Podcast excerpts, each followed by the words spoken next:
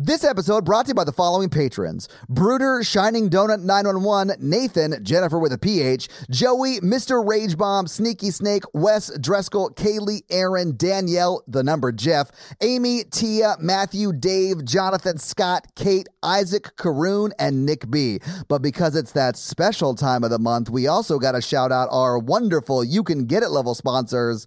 And they are Justin, Sean, another Ashley, Logan, Dominic, Jamie, Riley, Trigger Happy Mongoose, Axel, Mr. Dan Chalice, Max, Shayna, Libby, Tiara, Justine, Bishop, Ali, Dr. Voorhees, MD, Priscilla, Matt, Tiffany, Megan, Amelia, Brandy, Maxwell, Lisa, Courtney, AJ, Spider Gwen, Rickety Cricket, Lisa, Jessica Bragg, Kristen, Caitlin, Irene, Bex, Awesome Possum Blossom, Laura, Rich Homie Juan, Little Irish Jen, Ashley, Richie, Alexander, Lauren, Daisy, Elisa, Jennifer, and Eddie. Thank you all so much for the amazing, amazing support. And if you guys want to hang out with all of us, all the people I just mentioned are very active in both our Facebook group and Discord server where we hang out daily. And the Discord server isn't just for patrons, it's for anybody. So you can join it whether you're a patron or not.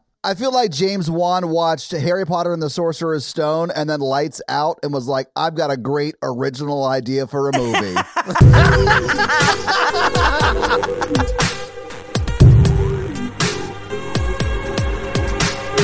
My favorite part of this movie is that it never addresses the super strength. Like no one knows where that comes from. Yeah, yeah, it really doesn't. She kind of tries to explain it away at the end, but doesn't. She's like, I can lift this bed too because it's my body, Watch, she's in the gym after this, just like dead lifting 400 pounds. but she can only do it from the back. Thank you for tuning into Horror Virgin. I'm Paige. I'm Mikey. And I'm your horror virgin Todd, which means I don't like scary movies, but you guys make me watch them. And this week, you guys made us watch Malignant. Boy, was I excited because I love quote unquote Mikey movies or whatever. And I think this is the only one of the few modern movies to capture a Mikey movie feel. Because everybody's like, what about Sharknado? I'm like, get that shit out of here. that is a reductive, bullshitty movie. And I, I know some of you enjoy it, but like they're trying to make trash. Like this Yes. is James Wan. He has a budget and a script. And a fucking vision. He has a Yeah. vision. He's like, I'm making a Giallo movie in 2020. And we're fucking doing it. Mikey movies, they tried to make good movies, or at least they knew what they were doing. They're like, we're going to do the very best at it we are. It's not these CGI heavy crap fests that you guys think Mikey movies are now. No, it's not what it is. It's like, you know, Night of the Creeps, they took what they had and they tried to make the best of it, okay? And this guy, and you can tell in the third act, he's like, fuck it, let's, this is what we're going to do. And and like that jail scene is a, it makes a Mikey movie. And I- I'm here to tell you, and I'll basically get rid of a fun fact early there's not very much CGI in this movie. It's almost all practically done. Exactly. I'd buy that, but it still does look pretty great. Like, I'll be honest with you, this movie scared me in some moments, but sort of after the turn, after that jail scene, I'm just like, here we fucking go. Let's Yes! do it. Yes! baby. Yes! Let's Yes! go. I was on board for it. But like the first, I don't know, probably two thirds of it, I was scared, very concerned, like didn't know really what was going on, especially with the lady in the attic. I was like, what the fuck? Why is he picking on that lady specifically? And then when it ties that in and then the jail cell scene happens, I was like, oh, Mikey wrote this movie. Like this movie could have come out in 1987 and it would have made as much sense. It would have looked worse because J- I think Right. James Wan is an amazing director. He's an amazing like creator, and he does a really Right. really good job with his movies. This felt like it was an '80s movie, and I'm here for it. I mean, it's actually genius because how many people have tried to do this, like make a new 80s movie and failed or like did it wrong? Right. Like, this is the only film that gets close to those movies. I mean, like, he did it. Here, here's my one thing, but it, it honestly it it enhanced the movie for me because this movie, for two thirds of this movie, is shot amazing, and even the last third is also shot really cool. Yeah. it's well made. The acting is bonkers. Uh, the Yeah. wigs are crazy. Love the wigs. But it's it's a horror movie, and it feels like a James Wan movie for two thirds of this movie, and then all of a sudden you get to a point where they're in the hospital bed, and they're like, "I know we spent so much money on the rest of this movie, but here are some little puppet raptor hands, and good luck trying not to laugh your ass off for the rest of this movie because they do that shot, and you just see the hands, and you're like, "I'm sorry, is this what's fucking happening in this movie? Yes. Let's fucking go. Let's go. Yeah. I'm here for it. It was pretty amazing. Like, if you had just left it at the Voldemort head from the Sorcerer's Stone, it would have not been as iconic, I think, as it is with the raptor hands.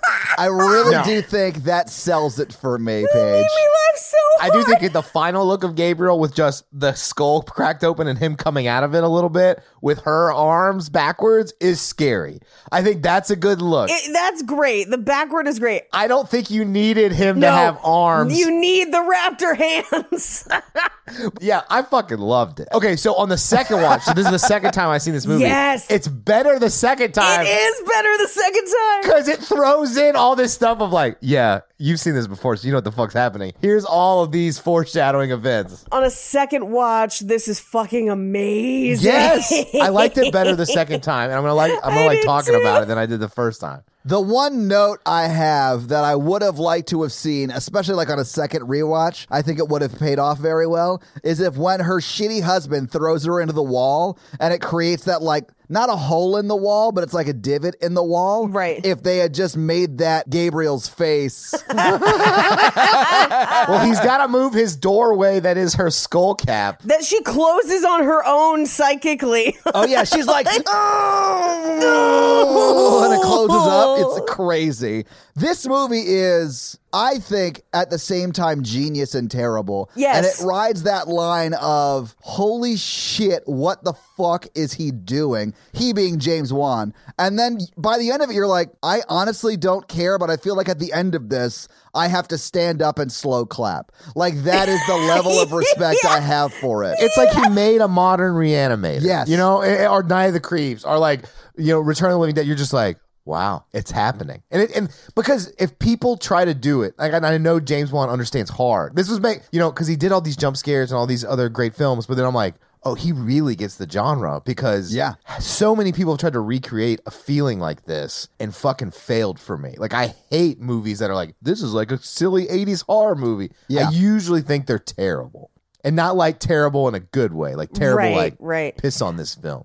I, I think one of the best parts of this. Now, I saw this right after it came out. Did you see it in theaters? No, no, we saw it at home. Okay. But people were very careful not to spoil the ending for us. So we went in blind. The only thing okay. we knew is that the third act was bonkers. So, but we didn't know how, why, what shape that would take. And so Jake and I watched it. We're watching the first two acts and we're like, this is just kind of a good horror movie. Like, Yeah. you know, there's jump scares, there's weird shit. It's her brain. Is it not her brain? How's she seeing this? How are they bonded? You're kind of trying to figure it out. And then that third act hits, and that jail cell is the turn, which, by the way, I understand the problems people have with that jail cell scene. I get that everyone in there is a stereotyped 70s sex worker and then they just get brutally murdered. I get why that upset people. But also, she just punches through like three people. Like the movie goes from like plotting normal horror to she punched through someone's skull out of nowhere and someone's good. chest cavity. and like, a chest cavity. it is demon night levels of amazing. The only thing that would be better is Yeah. if the raptor hands punched through somebody. I was so mad that Yes. like when we got fully like Gabriel, like Gabriel being Gabriel, like Peter Gabriel Gabriel in this movie, he didn't With also your have hands, your raptor hands, your hands, your raptor hands, your raptor hands. I love how you beat me to the joke where I was getting to it. Like I was, Sorry, I had sorry. built the peanut. No, no, no. I love that you did that because that's where I was going with it too. It just it's the reason this podcast works, Paige. Anyway, Yes. I wanted her arms and then little raptor arms in the bi- like the middle. I wanted Yeah. like little raptor arms to grab somebody and then her arms like from behind like beat the Oh. shit out of them like like that the sort of alien thing. queen. The little raptor hands holding the knife thing. Oh would've been yes. great. Oh, you mean the fucking award the doctor won that they then like chisel into a knife? It's all Crazy so much dagger. better on God. the second and the second watch. and the it's second all watch so much is better. so much better. I was like, how is this so much better? Okay, so like when this came out, people were like tweeting at me, like trying to DM me. They're like, oh my god, Mikey, you gotta like watch this movie. Yeah. It's like totally. used. So I turned it on and watched like the two thirds, and I was like, is this one of those dumbass? I have a very strong hate for multiple personality or dissociative identity disorder movies, and I was like, oh, I hope this is not like the reveal is like she's got multiple personalities, and then a fucking brain pops out of the back of her brain and like murders people backwards, and I was like, okay, yeah, I can see this. This is this is much better. I feel like when we saw that, like the jail cell scene, and you're just like, holy shit. And then she breaks out into the like the police station and murders like 20 cops. so, so many Yes. people. Like immediately, but backwards? Backwards! Yeah, at the end of the movie, I was like, "Girl, I know you've put him in your mind prison or whatever, but you're going to real prison because Yeah, you you're murdered getting the forty chair. people today." Oh yeah, yeah, a Holy shitload of people, shit. both like in the jail cell and then police officers in that precinct. Like, there's no way they're gonna let her live after this. Oh, Or hear me out. Gabriel is on the new Suicide Squad movie. That's all I'm saying. Oh. Yes! Just backwards running murderer against Holy a giant starfish? shit, yes. Give me that. They're like Madison, we need Gabriel. No, we need him. It's just like Huntress, where she does the like flip hand thing. That's my secret. I always have a headache.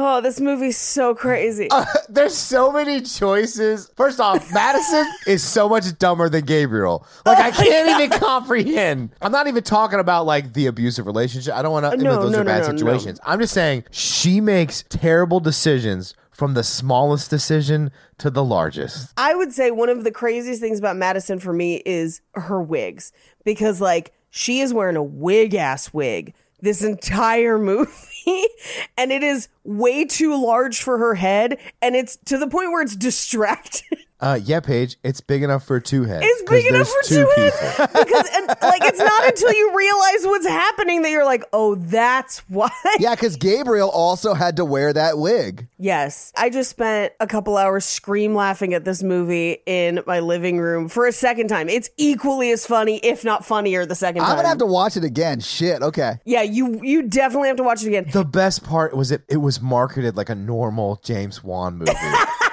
that like the millions of people who turned into HBO Go Yes. during the pandemic to be like, this is a new super scary movie, and this yeah, I and was James like, Wan just ooh, sitting from home. the he's guy who like- did the Conjuring film. yeah, he's like, he's just sitting home getting his Twitter. He's like, these motherfuckers.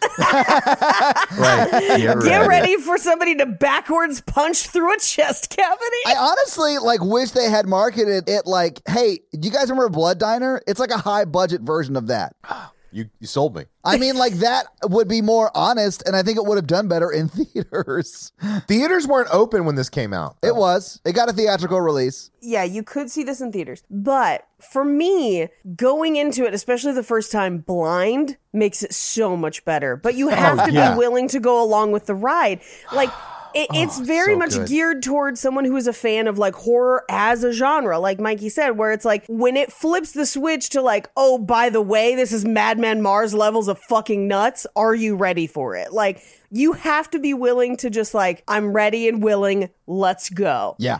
And if you're not, then you're just not going to like this movie because, like, that it, it goes regular horror to bonkers, and that's just the way it is. this movie was divisive. I It remember on our was. Facebook group, people were like, I hate Malignant. And people were like, I love Malignant. And I was like, oh, this is like a, I have to watch this. People are having like real strong. That's why I watched it because people were like hardcore on either direction. And I fully understand that, like, A, if you're not a fan of bonkers horror, that this is not the movie for you. And B, if you went into it expecting Conjuring 2 and got Blood Diner, like, Exactly. Yeah. that's very if you're not also a fan of weirdness then that you, i could imagine that you would be upset Yeah. uh, but i fucking love this movie Yeah. The people who have complaints about this movie, I would say I'm sure that those complaints are valid because they- Yeah. it is insane. I mean, I'll probably rate this higher than I would a normal like horror comedy on the scary scale, but I will have no problem going to sleep tonight after watching the movie because the comedy of the, the third act completely like gets rid of all the residual scare for me, which I appreciate. Yeah. Here's the thing it's not played as a comedy, and that's what I Yes. love. Everyone in the movie is reacting completely seriously. just Yeah. like my favorite movies. Like everybody is serious in the concept, and that's what you need for real comedy to work. Yeah, because we're the only ones having a good, funny time. Not like a oh, a tornado of sharks. like we're winky wink, we're in the joke. yeah. I'll say that if you look up this movie, it does not say it's a horror comedy, but it is a horror comedy, right? I don't think modern audiences or critics were ready for this. I don't, think, the so world was either. ready for this movie. I was ready for it. It came in a time of my life during the pandemic where I needed this. I needed this movie. we were all in 2021 and James Wan was in 3021. That's like Yeah. his level. He's like, on I this came from the movie." Yeah. future, back from the past Yeah. to give you hope. Y'all 3000 and late. Yes. Uh, so here's the fun, uh, brief fun fact. He actually made this in 2020. Like this shot largely before pandemic, and then they held the release until 2021, which makes me think that they saw it and they were like, "Oh, we can't market this shit. Like, what the fuck is this?" And then they got to 2021 and they're like, "Well, we're out of stuff, so like it has to That's be kinda this what one." it was like. It was like, here it is. Here's Malignant. Ladies and gentlemen, Malignant. HBO's like, okay, we've got one new thing for each week of this pandemic year, except for three weeks. What do we got left? Yeah. Like that weird ass James Wan horror film. fucking but- weird James yeah. Wan movie. But this just tells me he's a genius. I don't know. I mean, he clearly is. I just remember texting Mikey about it and being like, "Watch this movie right I now." was like, I'm so excited. Maybe we should get into it though, so we can talk about how just truly genius Yes. James Wan is. I'm excited about it. so we open on an asylum and it's titled Simeon Research Hospital 1993. It looks like Arkham Asylum. It like It it, does looks look like Arkham ridiculously Asylum. comic book. It, it's like hardcore Shutter Island, which maybe that could have solved this problem. But like, you know, Gabriel, you're actually a detective trying to solve your wife's murder. Somebody killed Uh. your twin in utero. Let's find out who. So he's not a twin, right? He's cancer. Is he cancer? He's a parasitic twin. So it's Okay. not really cancer, right, Paige? I, I actually have some medical notes I about it. figured you uh, and would. fun facts. Okay. Yeah. Well, we can talk about it then. Yeah, we'll talk about it then. So, it- yeah, this can't really, well, it can, but not in the way they're demonstrating, obviously. right. yeah, most parasitic twins don't control electricity and shit. Or have raptor arms? Maybe they Oh, they might have raptor arms. Honestly, I wish my parasitic twin had raptor arms. I wish I had raptor arms. Do you know how cool that would look? People would be like, You've seen that comedian with the raptor arms? she always has cup holders. She's such a clever girl. I've got one dirty joke to make before we start the podcast. Please go on, Mikey. Yes. Doggy style is out of the question. I don't know, Mikey, because then you could like really easily high five her. No, I would really easily high five Gabriel, who's just staring at me the whole time. Oh, that is true. She's the only person you could hit it from the behind and still give her a facial. Gabriel hates it. I was very tired and I did not immediately understand that joke. And so I sat here for a second being like, is it because Madison could also be a dog's name? And then I was like, no, Paige. It's because she has a full blown extra person with raptor arms on her back, you dummy. so is that a threesome or what? Yes. yeah, oh, absolutely. It definitely is. It's an MMF threesome it's the devil's threesome. because Madison, whoever the other male is, and the devil or Gabriel. It is Yeah, the or devil. Gabriel. But she refers to him as the devil. yeah, you'd have to Eiffel Tower from the back, like you just grasp the raptor arms. Oh God, this went hate down a you. very You're just like troubling road. holding the raptor arms for leverage and pulling them de- like as Like hard as you reins. can. Yeah. Yes. Gabriel's like, ah, my little tiny arm sockets, leave me alone. But he could create any like mind reality. I guess only for her though. Yeah. She's like, I'm on a beach, and you're like, we're in an alley. Uh, Oh You're leaned up against the dumpster. But like, what if you were like having sex on the side of the pool and you could like prop her up with on her on her raptor arms, like so he's facing out of the pool. You know what I'm saying? Oh yeah, if you're not doing a doggy style, Oh, it's yeah, like yeah, it's yeah. like regular sex, except she has back raptor arms. Yeah. Bactor, she has Bactor arms. she's Sorry. raptor arms. Yeah. Uh, but this is why the raptor arms are essential. Anyway, So we're at Shutter Island. And the doctor is basically filming like a vlog of like this is what we tried to do, but it's becoming more and more apparent that Gabriel is getting stronger and more malicious. And somebody runs in and they're like, "He got out again," which by the way, on a second viewing, when you know who they're referring to, it's way funnier to picture Yes. him getting out. Well, I So funny. assumed in hindsight that just means him like popping out of the back of her head, right? No, because it's how far did he get this time? He got to the records room.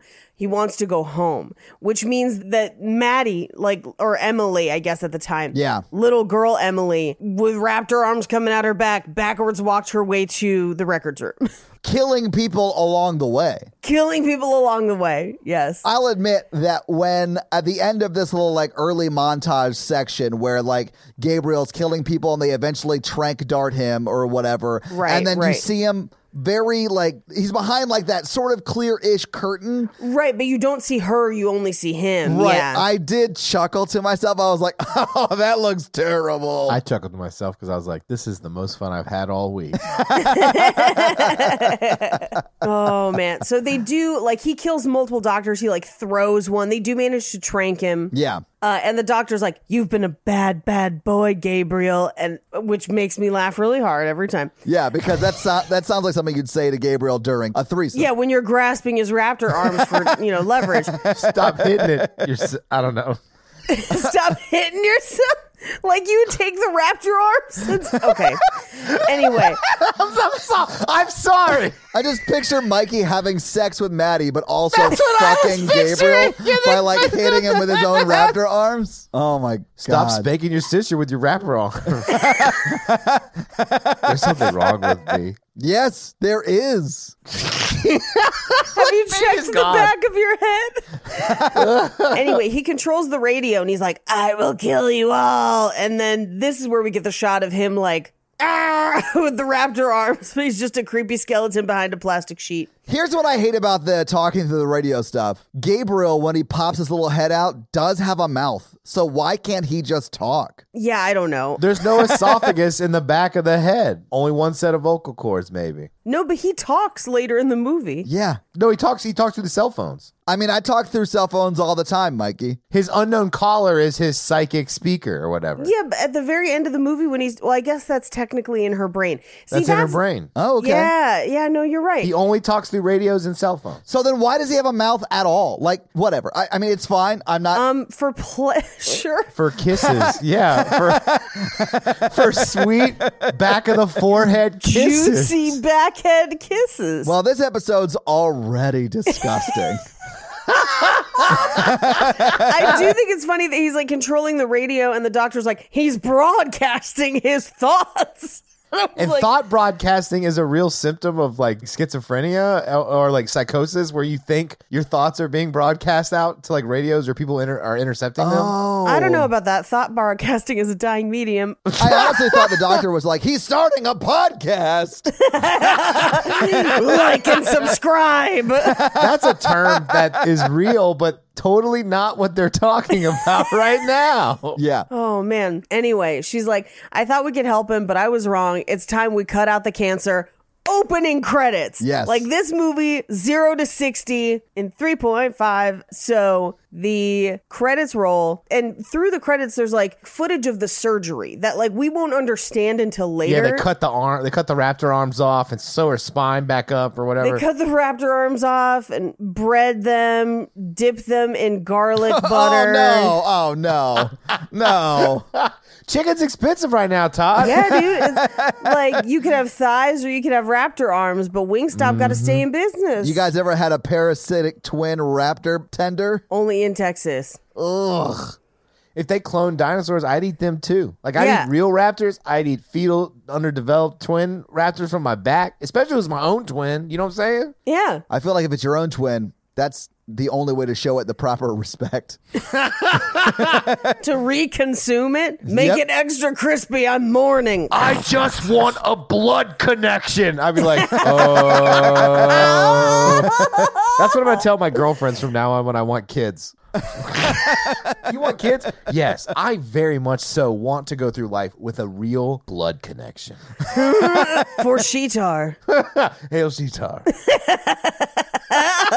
Anyway, we cut to present day. Todd's just judging me with like a smiley face. He's like, I'm just very concerned for everyone you date in the future because they're not going to know these are jokes. Welcome to my world where I've always been concerned for everyone I date in the future. We're gonna have to check and see and make sure that they have history of back raptors because if they don't, then it's like off. It's it's a deal breaker. Paige and I just need to interview everyone before your first date and like just go down the checklist. Yeah. How do you feel about vitamin water? Okay. Do you have any Yeah. bactors? No. Okay. Okay. Well, Are you looking for a blood connection?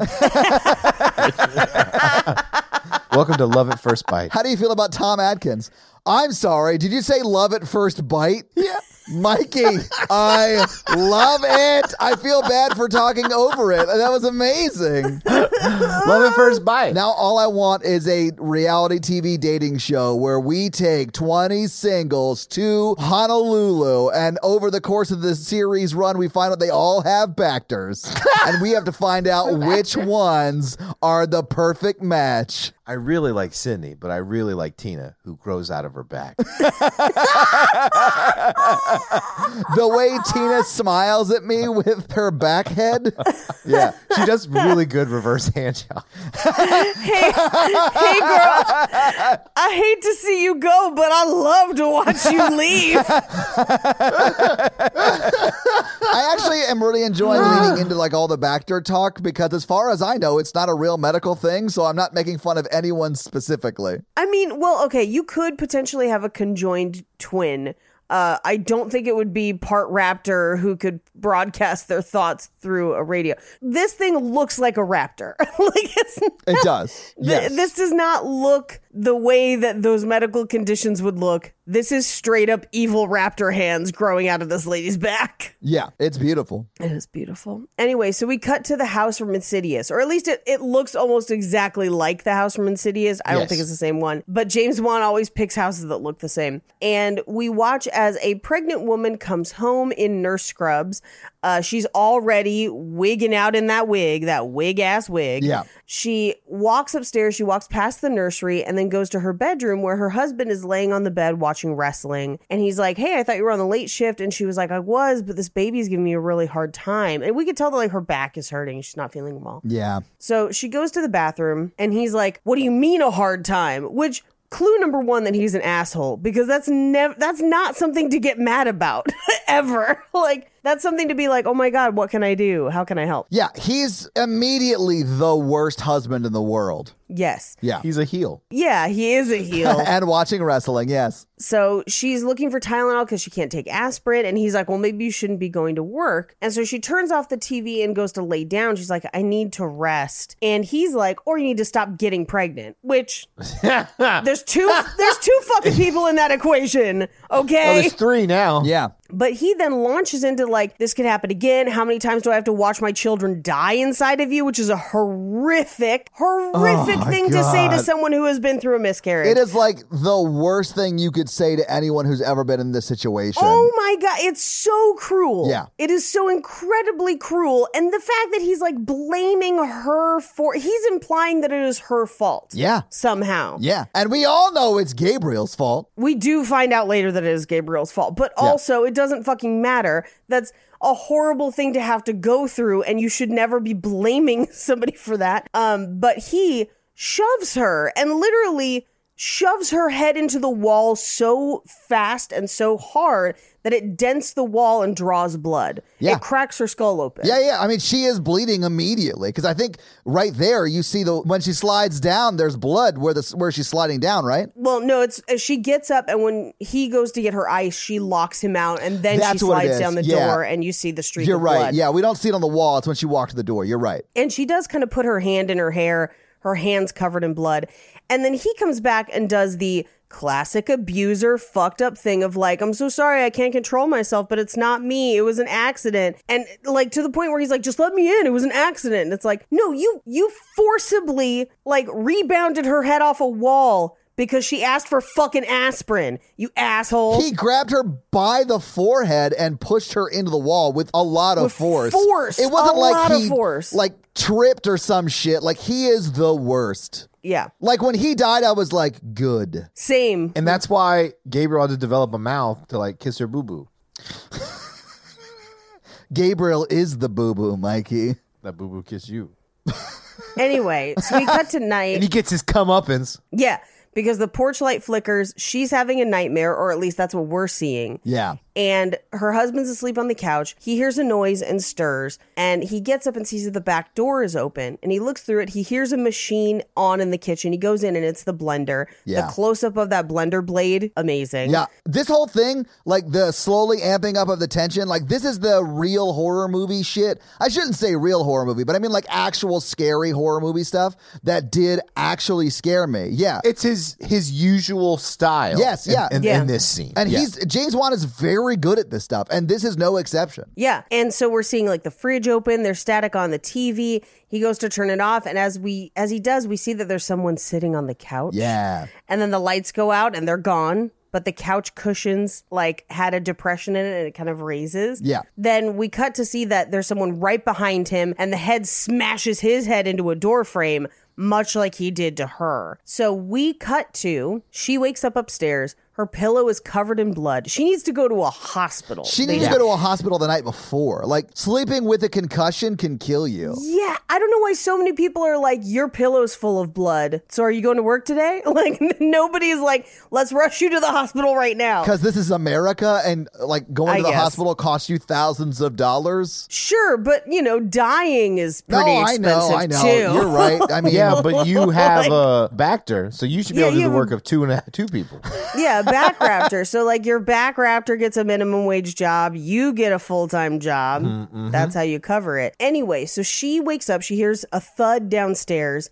She goes down into the living room and finds her husband, and his neck is pretzeled, for lack of a better term. Like, no, you're right. Yeah, It looks gnarly. yeah. And as she's looking, a figure arises behind him and crawls towards her. She shuts the door and tries to run away. It follows her upstairs, breaks through the door, and tosses her to the ground unconscious. Yeah. Now, here's something that you only really catch on a second watch. So if you've only watched this one time, I, I encourage you to watch it a second time. So th- he breaks through this door in this scene. And on a second watch, I was like, wait a second. He's not real. He's her. How did he break this door? And when we cut back to the house later, it shows through all of the parts of the house that are messed up and that door is not. Oh, really? Meaning it never, yeah, it never got messed up. It was in her head. Yeah, when you watch it the second time, you're like, oh, this movie just tells you everything if you're paying attention. That's amazing. So the police arrive, Officer Kikoa Shaw and Regina Moss. I just love the, the way Kikoa Shaw says his name every time in this movie. Like it's one word. And like these cops are like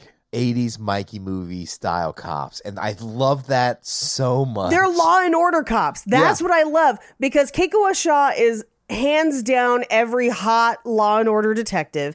And then Regina Moss is S. Epitha Merkerson or S. Epatha Merkerson. I'm not sure how she exactly pronounces it. I don't know any of those words. But she like she's the chief from Law and Order OG forever. Like she's the Law and Order chief and that she both looks like her and sounds like her. Where I was like this is clearly what you were going for. it was amazing. it's so great. So they go to investigate the crime scene and they find the pretzeled neck and they're Yeah. like, we don't know what this is, but it is something special, essentially. like, this is not just a normal murder. We cut to the hospital, and Madison awakes. And she's completely beaten up. Her sister is there. She asks, she's like, Where am I? Where's Derek? And she's like, You're in the hospital. And Derek is very dead. Yeah. Derek is Dedic. Yeah. And she's like, Oh my God, I was so scared for my baby. No, where's my baby? Baby is gone. Yeah. Now, eh, she does end up with just like a flat stomach through the rest of the movie, which people lose baby weight at different times and depending on what happened. I think you can movie logic it of Gabriel ate all of that. yeah, that's kind of where my brain was at too, especially because we know that it's she's been in the hospital for two weeks before she goes home and we see her for the rest of the movie. He took all the nutrients or whatever. Yeah. Yeah, yeah, yeah, yeah. You know, you lose it faster than breastfeeding. He drank it like it was unicorn blood. Yep. anyway, so uh, Keikawa comes to question her, and this is where we kind of are reintroduced to Madison's sister Sydney, who's a princess at Family Planet and is on her lunch break. Guess who I had a crush on? No shit, really? it was the one with the raptor hands. It's Gabriel. No, it was the sister. It was the Sydney. sister, obviously. I don't know, man. Gabriel had a set of chompers on him. I thought you might be digging that vibe. Yeah. He did have a very memorable smile. Yes, he did. You know who I sort of low key loved in this movie, although they- they're not in it very much, was the CSI lady who was like super Yes! into Kakoa Shaw. Yeah. like Not gonna fucking super believe it. Yes. into it. I loved it. Yeah. Like there was one part where he was like, "I'm looking for the other half of this," and she's like, "Aren't we all?" I was like, "This." I love this lady. I I know I've seen that actress in other things, but I couldn't tell you what it is. But I think she's amazing in this movie, although she has like ten lines, and they're all thirsty for Kakoa Shaw. Yeah. I mean, who wouldn't be? He's Exactly. hot as hell. Yeah. Yeah. Kiko Shaw. He He, also made Gabriel spit list, from what I understand. So, can make my spit list. I'd, I'd, spit, I'd like Kiko Shaw spit on you me. spit on Yeah. Gabriel? I mean, sometimes in the heat of the moment, saliva just leaves your mouth, and when you're like gripping those Bacter hands really tight, like it, it can happen. I'm not saying I plan to do it, but it might happen. Yeah. Yeah. Shh, Gabriel, you're on my saddle tonight. I wish everyone could have seen pages in my face. It was just like horror. It was amazing. I've never been so grossed out by a Mikey joke, and that is saying something. Is this the part of the movie where she's like, "Hey, do you want to go home to where your husband was murdered and you were attacked and lost your baby?" And she's like, "It's my house and I'm not leaving." And I'm like, "This doesn't make a lot of sense. This is like not in my trauma survival guide. It's never good to leave someone alone who's gone through big trauma, es- especially in the same house where it happened when they just got out of the hospital, like a murder Right. or a miscarriage or thing. Like, you know, you at least Or both. Yeah. yeah, and you don't have to know what to say, but at least be in the house and like order the pizza and like just be like, I'll be down here watching movies. You know, you do what you got to do, what you got to do, but I Yeah. don't want you to be alone. I'll just be here. You don't want to let people isolate after that, Right. And then maybe That's true. and Madison does be like, you can come to my house and like maybe you got to force the issue a little bit because like I don't know if this was a great idea. Yeah. Well, I think that was actually Sydney who said that, right? Sydney's the sister. Yeah, Sydney's the sister. Sid- Sydney wants her to come to Who's her the house, blonde? Oh but yeah, like, yeah, Cindy, the blonde one. Yeah, come to her house. yeah, Yeah, Madison is the uh, the main- is main lady, Madison yeah. Gabriel. Yeah, yeah, right, yeah. yeah. We haven't gotten there yet, though. They're still in the hospital, by the way. Oh yeah, sorry. I skipped ahead. Yes. Uh, so in the hospital, Sydney, the sister, tells Kikawa basically Derek, the ex husband, had kept them apart. And so she didn't know that this was the third miscarriage in, in two years, which is brutal. Yeah, imagine not being able to talk to your family about that. Yeah. it's just more evidence that the husband was truly a shitbag. Yeah. Anyway, this is where he's like, okay, if you find anything else, give me a call. And this is where they start to basically leave the hospital. But he goes to talk to his partner, Regina Moss. And this is where they find out from the neighbors that Derek was abusive. So we cut to two weeks later. And so this is now Maddie's out of the hospital. Sydney drives her to the house. And Sydney is kind of apprehensive about dropping her off and leaving her there. Um, but Maddie insists. And she basically is like, This is my home. I won't let it be taken away, too. Yeah, Um, so we cut to that night. She gets out of the shower and the street light behind her flickers. She sees the figure that she thought she saw breaking into their house across the street. She runs downstairs to lock all the doors, but the back door flies open. She closes and locks it immediately, but she hears things falling in the house. The door opens again on its own. We get the coolest shot ever overhead of her running through the different rooms in the house. Yeah. It's so fucking cool. it is really cool. I mean, it's simply done. I mean, it's it's all done like on a soundstage, right? So like, Right. There's no roof, so they're just dragging a camera across like you know the layout of the house. Yeah. but it's so well done. When she's on the bottom floor and she runs through the living room and then under the bathroom upstairs, you actually see the Right. bathroom upstairs, and then you Right. pick back up with her as she enters like the foyer area and then runs up the steps. Like I was really impressed with this shot. It was very cool. Well, and then as she runs up the stairs, she the camera comes back and she runs in front of the bathroom that we saw. So it's like Yeah. the layers of the house. It's very very cool. But it serves two purposes, right? Because you're tracking it. Yeah. It is tense, but it also shows you the layout of the space that you're in. Right. So, like the rest of the movie, when they were were in that house, like I know where shit is. So I sort of love when they do that kind of stuff. Which, if you remember from Conjuring 2, James Wan Yeah. did that in Conjuring 2 as well. It was a different type of a shot, but the same idea. And it does serve that purpose of giving you a layout of where you are. Yeah. I think we even talked about it in our Conjuring 2 episode, actually. We do. It's He does a great job at this. Yeah. Yeah, not enough horror movies do that. And they rely on the confusion of not knowing where you are Yeah. to kind of feed that fear.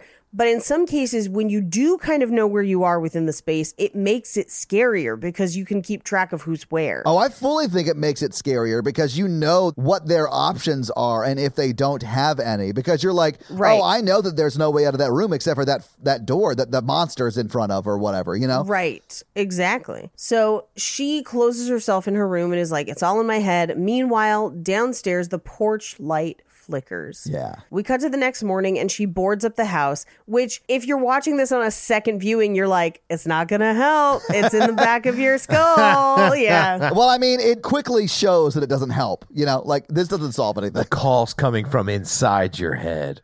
Yes. Uh, but her sister comes to visit. She has to climb up through the window. Which scared me when it reveals the sister at the window because it's like this tense little buildup, Yeah. little tension, tension, tension, and then sister. I was like, oh, oh, okay, it's just the sister. And I love when she climbs in and she's like, "Mom did bring lasagna, but it's down there because I couldn't carry it up here. So if you want it, we're gonna have Right. to go outside and get it." I thought that was very funny. Also, a little Yes. bit of a red flag. If someone goes through a trauma and boards up all their windows, might be time to have some sort of intervention, talk with them. Yeah. Oh yes, yeah, absolutely. Yeah. Uh, one lasagna ain't going to do it. You're going to need one big lasagna with that's two s- lasagnas stacked on each. That other. was at one point two lasagnas before they were stacked. Yeah. creating one tall lasagna. No, it's always two. We can't. I can't. I have no energy for this today.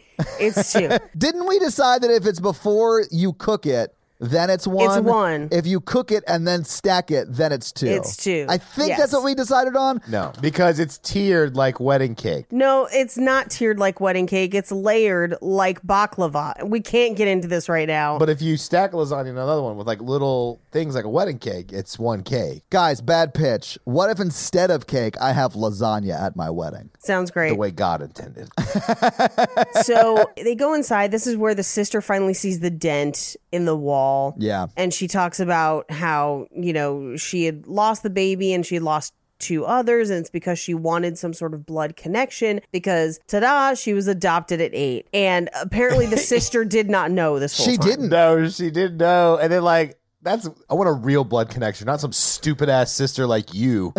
Yeah. Yeah. I do think it's a little weird that now, granted, the end of the movie walks this back and It does. is like, you know, the blood connection's not important. The, the personal connection is. oh yeah, but your blood connection had to come out of your own body and kill a bunch of people around you, and then you're like, uh, first sister, I think I'll have you back. Yeah, exactly. Where, because there's a part of me that's like, hey, there. There are some non-blood connections that are just as, if not more, powerful. Yeah, Like, Give it absolutely. a fucking rest. Get a dog. Mikey, you have a dog. How's that going for you? We have a blood connection. It's a blood pact with the devil.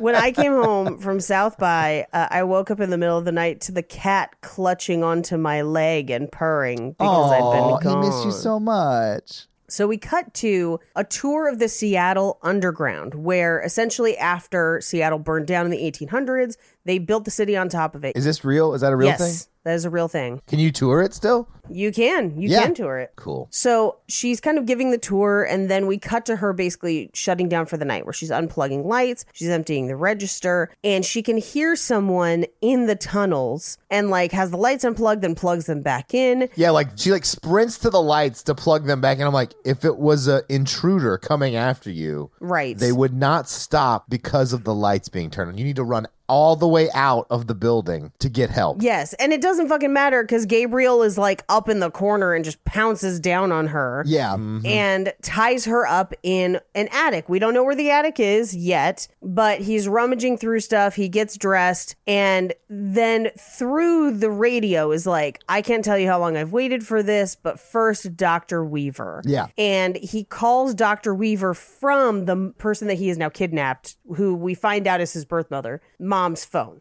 So he calls Dr. Weaver and just says, It's time to cut out the cancer. And she's like, I'm sorry, what? Who is this? Uh, car's extended warranty.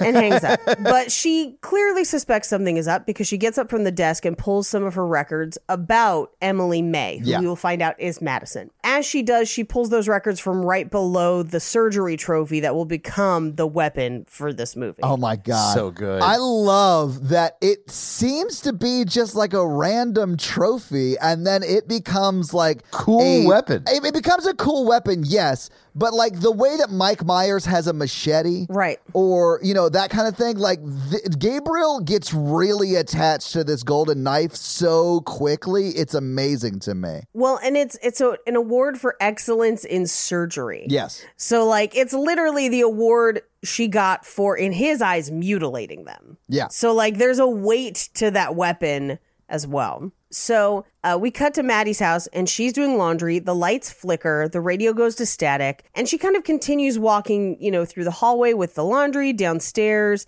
Um, her head is bleeding again. She grabs a towel. Yeah. But her head is bleeding again because Gabriel, at this point in the movie, is coming in and out of her head. Well, not coming in and out, but like exposing himself and then going back in, right? I tried to say something that wasn't as dirty as coming in and out, and then I said exposing himself. Mikey's going to be laughing this entire movie like this. Yeah. Gabriel's flashing. So Yeah. She's in her her she's in her fake mind place. her horror deck. Yeah, yeah, she's in the sunken place. I like horror deck. That's very good. I love it. Yeah, because what she doesn't know is she really is at Dr. Weaver's house because she has no idea Yeah. of where she is. She is locked in a prison of of her everyday life. Her horror deck mind prison. Yes, I really did love that effect where the camera spins around them and you see like the rooms transition Just kind of through melt like away. Yeah, Yeah. it's so cool, man. I loved it. Because she goes to put the clothes in the washing machine and through the washing machine she sees Dr. Weaver screaming. Fuck, that scared me so much. This Yeah. was pretty creepy It's- the first time I saw it. Yeah. The- I mean, I'll be honest with you. Like, if this movie had stayed scary the whole time, I would have given it like a six or a seven on the scary scale. The second watching, when Dr. Weaver's head comes up, you're like, oh, popcorn. You're like, oh, yeah. yeah, yeah, yeah. We cut to Dr. Weaver's house and we see her get very brutally murdered and bludgeoned to death with that trophy. And using the phone and the radio, Gabriel kind of reveals who he is Yeah. to her, although we don't understand what it is. It's really ironic that the band playing on that radio before we started talking was the Talking Heads. Right. that's me in the corner. Well, that's- that's that's E me R.E.M.. with a trophy knife stabbing into faces. well, she, he doesn't use it like a trophy knife yet because he makes the knife. He's using Yeah. it like a sledgehammer. Just more Peter Gabriel for you. Ah. So Oh, because his name's Gabriel. I got all this now. I laid all that groundwork for Paige to steal a joke, and then I had to come up with another one, and it doesn't land. I'm very disappointed in myself. Oh. so she wakes up the next morning in her own house. Her pillow is full of blood. We've all been there. Yeah, We've all had a head period. Yeah. Hang on one second. You guys have had head periods? Hold on. Yeah. Have you not gotten your special time? Do you not stock up on hat pawns? No, uh, I, I have tobog pads. Tobog pads. Is it up toboggans? I love it. That's great. You got to be careful though, because if you don't like change it out every so often, you can get toxic shock syndrome. I'll stop. Syndrome. Whatever. I know a woman whose mother died of that. oh, toxic shock syndrome syndrome's very real. Yeah, like she was in prison and they See, she just- this is okay. This is the thing. And check around, see if there's a charity or nonprofit doing this near you. I know someone in our Facebook group, Gabrielle, runs a nonprofit yes. for things like this for delivering women's healthcare products to prisons. But prisons notoriously don't provide for women to menstruate in prison. And it is a health issue. Like Yeah. you can get very, very sick from being exposed to old blood or trying to reuse tampons or things like that. And it's a humanitarian issue. That's it's we're not treating people like humans. So like ask your state how they're handling that. By the way, California, badly. Anyway, so we cut to the next day. The police are at the murder scene uh, where they realize that she's been bludgeoned to death with the trophy, but they only have the trophy base. They don't have the top. Yeah, and this is where uh, Kakoa's like, I gotta find my other half, and he's referring to the trophy, and then the CSI girl's like, don't we all? And she's just like googly eyes staring at him. I love it so much. She's great. And then she's like, "This lady got first place for being dead."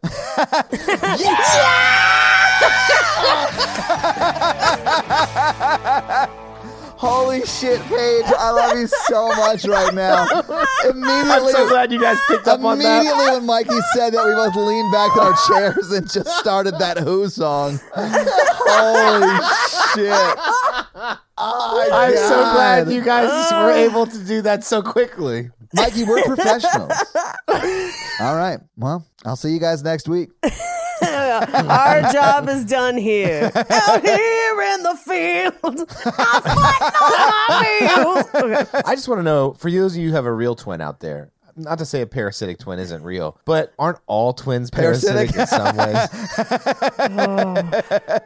Older siblings are. Well, I'm going to take that back because my brother's not, but you are, Mikey. I'm not your older sibling, Todd. I'm a older sibling. That'll be $125. Give me your lunch money now. anyway, uh, they do find that the records that were open on her desk are for Emily. And so they take them into evidence. And they're like, Did you find the rest of that murder weapon yet? And we cut to Gabriel sharpening the murder weapon into a crazy gold knife. It might as well be like a Sean Claude Van Damme movie, like knife montage. Like, it's Okay, like. wait, hold no, hold on. Did you say Sean Claude? Sean Claude Van Darn. I think I did. Jean Claude Van Damme. JCVD. Like some 80s music playing over it, like him just creating this on like a grinder wheel, which is like what they're using. Like in that attic, I guess. They have a whetstone. Yeah, I don't know why. insane. A belt Wha- sander, yeah. maybe. Everybody has a hobby, so what if there's just like medieval blacksmithery? Listen, I love that Gabriel takes the initiative to create his own knife out of the trophy. What I wanted to see was him killing some random blacksmith at a Ren fair to take his whetstone back and belt sander to make it. You just see Gabriel walking backwards down the street carrying these two items. And he's just like, I gotta wear my back brace next time. This shit is heavy. The only part of the movie I didn't like is when Gabriel made that like really inappropriate joke for current events and he had to walk it back. my whole goal in this podcast is to see how disappointed Paige can be in my comedy. Anyway, uh, we cut to Maddie, who is vomiting after hearing the news about Dr. Weaver because she, in her mind, she's like, I saw her die. I don't know how, but I did. Yeah. And I watched it in her house and I was there and here at the same time somehow. So we cut to the police are going through the files to try and figure it out. Uh, but they don't yet know that Maddie and Emily are the same person. They hand the photo to one of the guys at the police station and basically say, Can you age this up to 30? So we cut to another doctor's apartment and he's on the phone with somebody talking about Dr. Weaver and is like, Who would kill her, let alone mutilate her like that? I haven't spoken with her in years. Like, don't bring up Simeon, which is the asylum. That was a different time. Yeah. And he turns, and the window is open, and it's raining, and there are wet footsteps across the floor. But he's just kind of like, huh, weird, and closes it. no, no, Paige. This is the weird part. He doesn't close the window. He goes into the closet. He finds a towel. He then cleans Right. up the water.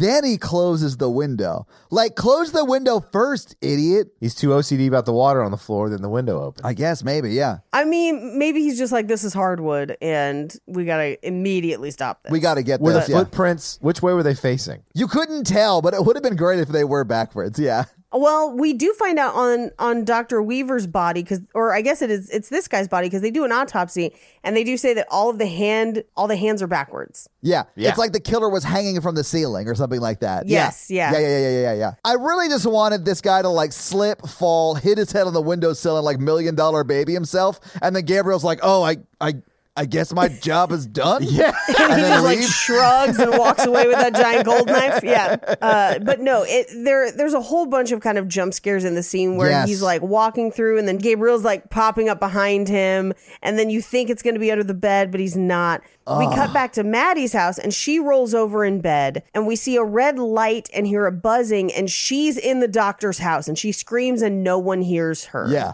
Gabriel rises up from behind her, climbs over her, and stabs the doctor to death with the gold knife. Like many times.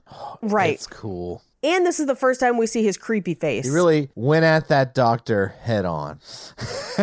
Yes, he did. Head on, applied directly to the forehead. On your back forehead. I made I made that reference, not the back forehead part, but I made that reference with Natalie, and she was like, "I've never seen that commercial." And I was like, What? How have you not seen it? Like, it is such a staple of my childhood." Oh, man. So Maddie wakes up screaming in her own house, and now her sister's staying there, clearly. yeah, because she like runs in. Yeah, Her pillow's covered in blood again. Again, no one goes to the hospital. How many pillowcases does she have? I don't know. Because I own like max two per pillow. Yeah. it was like a heavy flow day too. Like, it was a lot. of blood. was. It was. Yeah, for that for that special time. Yeah. That's why she's screaming. She's so emotional because of her head period. I can make these jokes because I have a bottom period, like a lower butt half. period? Oh. You gotta stop Yeah, eating that kind I of ate a Chipotle. lot of Torchy tacos when I was in Texas. that time of the month where I just bleed out of my head for like two days. It's uh, you know, I'm irritable. I'm I feel unattractive. I'm bloated and sad. and there's just blood pouring out of my I head. just want to eat chocolate because there's blood just pouring out of my head. I just want to put Netflix on and bleed on myself on my own couch. And You know that time of the month where your head releases an egg and this got weird. it's been weird. It's been weird. But she's like, this time I saw his face. So they go to the police station and she's trying to describe to them, like, I'm seeing the murders as they're happening, like, I'm having visions. And her sister's like, you guys consult psychics, right? And they're like, hard pass. Hardcore. No, we do not. um, but she directs them to where the crime scene was. So they go to check it out. Well, yeah, because she saw like the the red The silver cup sign. sign. Yeah, Yeah. and like she like generally knows where it is. She doesn't know exactly though, but they figure it out through contact clues. I don't use the silver cup. I use the head wrap. Is that a silver cup, diva cup joke? Yeah. Oh, but silver cups are more environmentally friendly for your head period. I have a birthmark. So like when I was younger, I thought the first head period was just my port wine stain coming in. do you refer to your birthmark as a port wine stain? That's what they're called when they're red. Oh, is it? I That's didn't like a- realize that. That's, yeah. Mine's not super dark enough to be like a port wine stain. It's more like a rose. You're absolutely right though. It is more rosé. That's how we know you basic. Oh. so they find the doctor's body mutilated, and we cut back to the police station where she's given them like an artist rendering of Gabriel. I love this so much because the police officer Regina, she's like, "Oh, great! So I'm looking for Sloth from Goonies. Like, Yeah. what do you want me to do with this? yeah. Yeah. I mean, it's one step above like, this is an authentic leprechaun flute. All y'all seen the leprechaun say, yeah. Like, that's how bad it is. I think we need to, to pause this podcast and have a debate. Okay, Would you rather have a Gabriel or a Quado? Gabriel, Oh. that one's easy for me. Quado is benevolent, though. Yeah, he's he's fighting for the freedom of Mars, Todd. Yeah, yeah. He wants you to just open your mind. And also, he's not on your back. He's on your tummy. He's in your tummy though, right? He's like Krang. He is like, yeah, Krang. You're, right. Yeah, You are like the body of Krang. I mean, I have a lot of hair, so I could easily hide a Gabriel. But if I walk backwards everywhere, no one will see these bodacious titties. so I don't know. This is a tough choice for me. Well, you would have to have a Gabriel or Quado would be hit in the face over and over again with Yeah, that's those. true. He's bludgeoning Quado to death. And then, what are you going to awkwardly do when your Quado dies, turns brown, and falls off? it dies of suffocation. I think Quado's having a head period right now. Ooh, that's what I'm gonna pick. Quado, but my Quado has a Gabriel. Three people. He's just looking up at you from the top of Quado's head. You have a fractal that just is unconjoined twin. It's Fibonacci's spiral of undeveloped twins. Oh my god. Anyway, Oh man, my uh my Quado's Gabriel said the funniest thing today. Let me just walk you through it. Like it would be that kind of thing when you're in conversations. Jesus. can I have a Quado, but it's just a cat? A Cato? You have a Cato? Yeah, like like a cat sticking out of my midsection that I could just pet all day. I think you do. That's like a female sex organ. Do you not know where vaginas is? I'm very concerned, Paige, that he's been having sex with belly buttons. I mean, he has seen the room, right? You know what the safest sex is? Belly button button sex. sex. So Madison goes to the bathroom to try and like splash water on her face, movie trope. And she gets a phone call and it's unknown. She answers it and it's Gabriel. So they proceed to talk to each other in something I like to call brainstorming. Yes. I wrote a lot of jokes for this Oh, one. good. I cannot wait to get more of them. I really did love the Fight Club nature of this movie because it is like this is where like it would be Tyler Durden and the main guy from Fight Club who doesn't have a name are like talking back and forth, but no one else hears them talk. You know, it's like that sort of Right. a thing. Yeah. right. Except that that was real. That was a real cult that No, I will April not. 1st guess is coming at up. the end of this month on Cult Podcast page. Never again will I do an April Fool's Day episode. At least So you haven't funny. gotten me twice. yet. What if we recorded months early? Fuck, I would fall for it, of course. Like I'm, I fell for it on July or on April first. Like I'm gonna fall for it. Anyway, so she comes out of the bathroom, grabs her sister, and is like, We outie. Paige, when I listened back to that episode of Cult Podcast, and I said this is just like Fight Club, and you said it is just like Fight Club.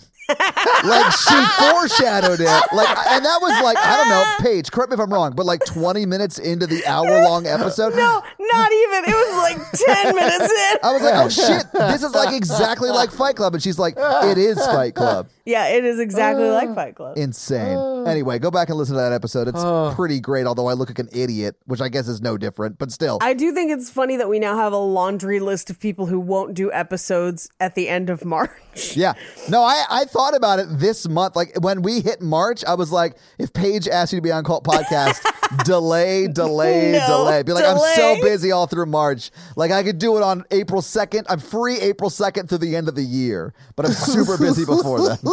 No, man. April Fool's Day, you just got to do whatever you want, man. Like, you can hook up with somebody, and if it doesn't go well, you're just like, April Fool's. Oh, Mikey, you have some weird rules around April Fool's Day. You can just do it's like a get out of jail free card. I don't think it is. So, do you have plans for April Fool's Day, Mikey? just to masturbate and then apologize to myself and say April Fool's.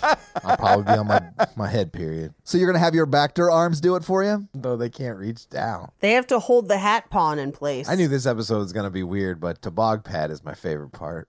Anyway, so Maddie and her sister peace out, and Kiko Shaw is like, "Hey, did you finish aging those photos?" He's like, "Yeah, I was glad you brought the girl." And he's like, "What are you talking about?" And he's like, "The photos on your desk, and it's Madison." Like, I do think it's hilarious that, like, he had a photo of her from 30 years ago and it's aged up, but it, it doesn't look like it's like computer simulated aged up. It looks like they It just, just took a looks picture like a of picture of Madison. her. Yeah. Yeah. That's because that guy's a narcotics detective and just took a picture of her and was like, I did it. I aged up a photo.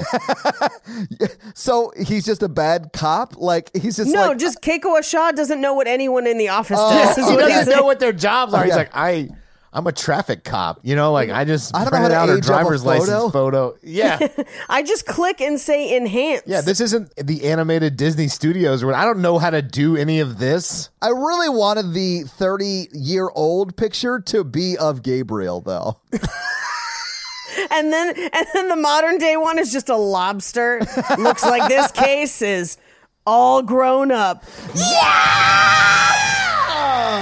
Hell yeah. Hell yeah, Paige. I think we would say it looks like this case has its claws into me. Oh, looks a like lobster. Let's get cracking. I love it. I wish I could grow lobsters out of my back and eat them. Oh God. Now you're just combining this movie with Gremlins. And Gremlins, and, I'm I very hate that. confused. I don't like that at all. But also, they wouldn't be cooked. You would just have live lobsters out of your back. Well, then you cook them, Paige. Yeah, Paige, you cooked them. You just solved world hunger. If God gives you free back lobsters, the least you can do is cook them, Paige. You're gonna eat like a king. a king crab, because that's what's growing out of your back. Joe's crab back. Ugh, I don't like this at all. Anyway, they drive, Maddie and her sister drive to her adoptive mom's house, and her mom's just like, Oh, Gabriel, you say, here's some weird ass birthday videos of you talking to yourself. yeah. And it was like very creepy though. Like all of those videos were super creepy creeps. yep. Well, if you haven't been an over an older sibling, unless you've like out loud pondered the murder of your young, younger sibling, But like, okay, so when your mom was pregnant with your younger brothers, did you ever like carry a knife into her bedroom and hold it above her belly? uh, like kids will be kids or whatever, you know. My backdoor made me do it. It was the lobster. I slipped in his hot butter and then grabbed the knife on the way down. Look, I just knew that if my brothers came, I would have college loans debt. So it's like, I mean, obviously, I have college loan debt now, so they were born. But, Yeah. I mean, like you, you all think about it. Yeah. So the stepmom or ab- adoptive mom, I should say, Yeah. says some of the conversations you had with Gabriel chilled us to the bone because he clearly was plotting to murder the little sister. Oh yeah, before the little sister was even born. Yeah. Well, you don't want it to come out and grow up and like fight you. I mean, the worst thing that's going to happen is you're going to throw a fucking 550 pound medical bed on her. Right? Which fully would have killed her the way it hit her, but whatever. Oh yeah, yeah, yeah. Anyway, they the mom basically says like we had hoped that we gave you enough love that you wouldn't need him. I hope we weren't wrong. And I'm like, that's not how mental health works. We're just gonna love you through this. Uh, but meanwhile, we cut back to the police station where Keiko Washa is finding jump drives in the back of the records that they pulled from Dr. Weaver's house. Yeah. And on one of them is the vlog about Gabriel, or at least the beginning of that study. And it they basically reveals the other doctor that's helping them, Dr. John Gregory. So they immediately know that they have to go find John Gregory. Yeah. So we cut to Maddie's back home brushing her teeth.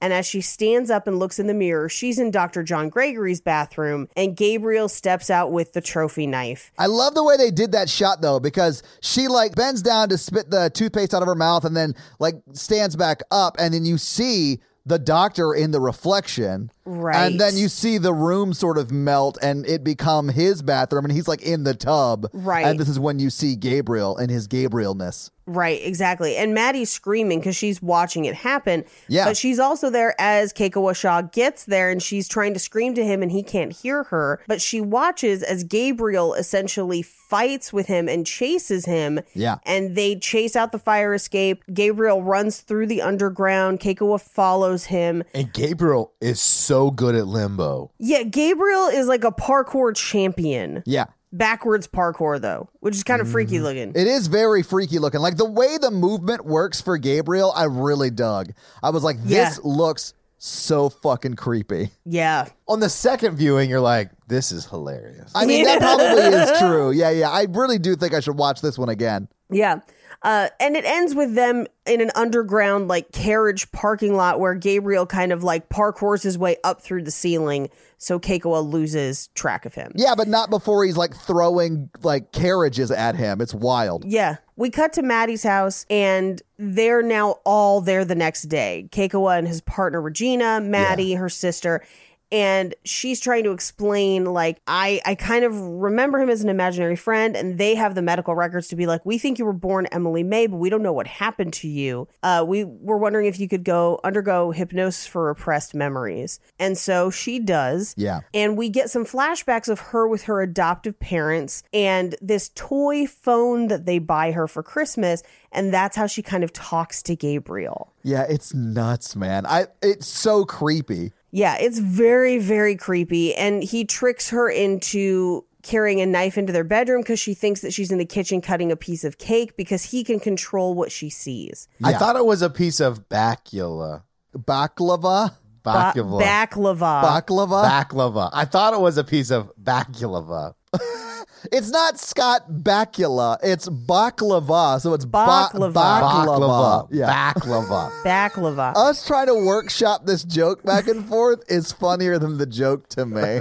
anyway, so they bring her back from the hypnotic state, and she's like, I remember before Gabriel used to control my mind so I would see things and do things that I didn't want to, but the killer said he was Gabriel. And basically, so she at this point is like, I think I'm the killer. Like, I, Yeah. like, I didn't do anything wrong, but like, I think that's what happened. Oh, she's right. Yeah. Yeah. Absolutely. Meanwhile, the woman who has been tied up in the attic this entire time slices through her ropes, goes to escape, but falls through the ceiling into the living room of Madison's house. So it's only now that we realize that the place that she's tied up was Madison's attic the entire time. I love this reveal because it is swift and violent. Like she Yes. like cuts herself free, like jumps to the floor, and then immediately the floor gives out and she falls two stories to like Yeah. the coffee table. Like she breaks the coffee Yeah. table like she lives in a van down by the river. yeah, I was gonna say, I was like, she Matt Foley's away in this living room. Oh, what are you, are you Billy Shakespeare over there? I can't see. Yeah. I always knew my real mom was hiding in the attic the whole time. Uh, so Madison gets arrested, obviously. And they leave the sister because the sister's like, it's not her. I don't know how to explain it, but it's not. We're, I'm not a real sister. I'm adopted. She's adopted. Yeah, I'm adopted. so they confront her with all this, like in an interrogation room. They confront her with everything about Gabriel. She's like, it's Gabriel. I swear it's Gabriel. And they're like, we think that maybe you had some mental illness and you need more treatment. like, this is, you know, what's going on. And then the lights shatter, the cell phone on the table, or I guess Kiko's cell phone vibrates Yeah. and it is Gabriel. And he puts it on speaker and they record it. And Gabriel's like, Hello, detective. You know who I am. I want my things back. The dumb bitch didn't even know I was in her house. And I'm just, quote, a figment of her imagination. And he says, Ask her what she used to call me. And she just says, The devil. And the call ends. Yeah. He's like, man, that guy's really headstrong. Here's what's wild to me. She's sitting there and they have a phone call from someone who's not there. And they're like, Yeah, still put her in jail, though. Yeah. Absolutely. She still did it. How do you explain the call? We can't keep her in jail. yep. Could have been a prank call. I mean, maybe she hired someone to do it while she was in there. I mean, maybe. That's probably what I would assume too. Yeah. False confessions. You got to rule some stuff out. Yeah. You just don't think, oh, this is her head calling me from across the table. this movie this movie's so crazy You know, Maddie has a wild headcanon about this movie. yeah exactly It's, it's too bad that that cell phone bill charged extra because she was combing. instead of roaming Paige's sheer disappointment in that joke is hilarious to me. oh god we we cut to the adoptive mom's house where they pull her adoption records and they call the adoption agency and find out that she was relinquished from Simeon Research Hospital. So Sid drives to the hospital and parks on the edge of a cliff. Yeah. Which I found like on a second viewing, I was like, that's way too close to the edge of that cliff. Also, while she was driving up and they show it, I was like, that place looks awesome. It's like right on the, the lake or whatever. I was like, this Yeah. place is dope.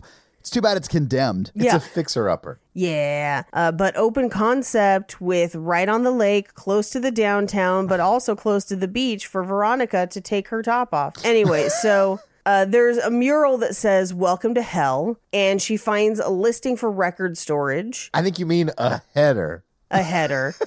Todd, you do. It's like a large font thing at the top of a paper. Yeah, yeah, I laughed. That's how you can tell if I got it or not. Meanwhile, Madison is in jail uh, with essentially a group of sex workers that came out of an exploitation film in the 70s. Yeah. Like, it was just a murderer's row of stereotypes. And they immediately, like, she doesn't do anything. And they immediately are like, we're going to beat her up. Like, Yeah. immediately. Immediately. I like how when the scene starts, you hear someone peeing and then watch Yeah. them finish and then they stand up and like adjust themselves. I was like, oh, this is uh this is where we're living in this scene. This is great. Yeah, uh huh. Meanwhile, her sister is in the records room, finds the records on Emily, and it does say it's highlighted and it says parasitic twin, but she finds videotapes and takes them home to watch with her mom. Home movies. Comb movies. Oh Jesus. She takes them home and they put in the first tape, and the first tape is Serena May, who's Madison's birth mother, who we reveal is 15 and is played by the girl from Conjuring 2, Yes. by the way. Oh, Yeah, no, she is. Yeah, I noticed that. okay. Yeah. Um, but she reveals that she entrusted her children into the the Simeon Center's care for research because she could not care for them anymore. And her mom thought that those children were a transgression against God. Um, Spoilers. yeah, and they called him an abomination. And she just says, please look after Emily. And the adoptive mother is like, they told me she died while giving birth. Like they lied to me. So we cut to the lady in the hospital who's in the coma, and we reveal that her name is Serena May. So that's who he found as his birth mother. Yeah. So we cut back to them watching more tapes. And it's more interviews with Emily May. And they're basically talking about like, Gabriel won't wake up, but we're going to do these injections. We're going to have you come around so that you can see him. And so the camera turns, and this is where we get the first shot of the creepy, like, skeleton head with raptor arms. And I have never been able to watch this without laughing. I laughed the first time, I laughed this time. But essentially, they say that it's a teratoma, which would be like a growth that had skin, teeth, spinal column, etc. But this is an extreme version where it's a parasitic twin and one twin is dominant. And so one feeds off the other. But in reality, what it probably is is a conjoined twin where one twin is dominant as far as the pull on the resources of the body. Anyway. I mean, but Paige, I also laughed the first time I saw this because it looked so crazy. It's nuts. And then they cut to other videos of them, like uh, where they're basically revealing that Gabriel can project what he's seeing. So they're asking her to name cards and then Yeah. he's viewing them, but they still have the tiny raptor arms moving as he's looking at the cards. And it just makes it even funnier the entire time. But this is where they're like, Gabriel can control what she sees and basically keep her in a prison of her day to day life while he takes control of her body. Just like a man. Oh, at this point in the movie, I secretly hoped that Gabriel has been keeping her in this prison her entire life and that he was still fully back there and they had never removed him and his arms were still there and like people commenting on them in her like day-to-day real life, he was just like removing from her brain or whatever. so like I really wanted like fully like quadoed out Bacter arms, but we never got it. That was very sad. we never got it but what we do get is we cut back to the prison and we're hearing like a voiceover of the doctor in the videotape that's like he can trick her mind into thinking that she's living her life as usual and it's time to cut out the cancer and we see her start to seize and he takes over as she pulls open her own skull Yeah. Well, and also the whole like arm switching to be used behind it. It was. yeah it- he like dislocates her joints And then like the worst is when he like passes gas during the transformation and it's like a brain fart. oh, Mikey. He like burps. Yeah. Uh-huh. I've got like three more of these. no. Anyway, all of the women in this this prison are just like, "What the fuck?" Because she's just immediately like, "Grr." Yeah, you could say, Paige, that it made headlines Uh, "Mikey, no." in the women's prison paper. the women's correctional facility quarterly. Yeah, sure. Yeah, I mean it's only released every three months. There's a lot to cover, and it was still front Yeah. page news. and she snatches a throat. It Oh, mean, they like, called it the back page. no, Mikey. she snatches a throat roadhouse style. oh yeah. Yes! I love that. There's that one lady who just keeps throwing other ladies at Oh, Gabriel. At her, Fuck. well, so she like funny. snaps an arm. She punches through that lady. She does a backwards fake s- like stomp.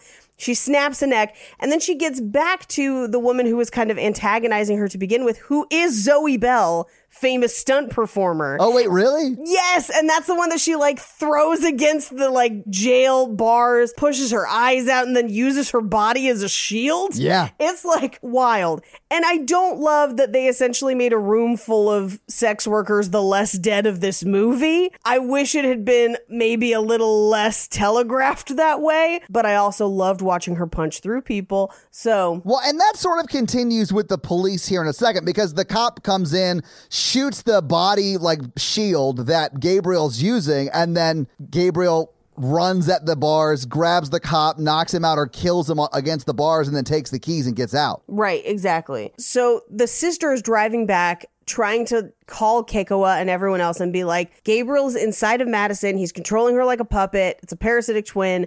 When Derek smashed her head against the wall, it woke Gabriel up. The birth mother's still alive. We have to talk to her. He's clearly going after her. Yeah. We cut to the evidence room where Gabriel walks in, and thankfully the the evidence room girl, the like forensic girl, ducks behind a shelf so that he doesn't see her as he retrieves his trench coat and trophy knife. he walks back out into like the main precinct room, and then he's he basically slices off an arm, slices through a head. yeah. He kills like Oh, It's 20 cops awesome. in 20 seconds. It's the best thing in this movie and all backwards. It's just fucking freaky and, and, and real weird. It is so crazy. Whoever's doing that like physicality, like that work, is amazing. Yeah, Yeah. they really know how to do back bends. they just get so angry. like the movie, it's like they carry it on their backs. You know what I'm saying?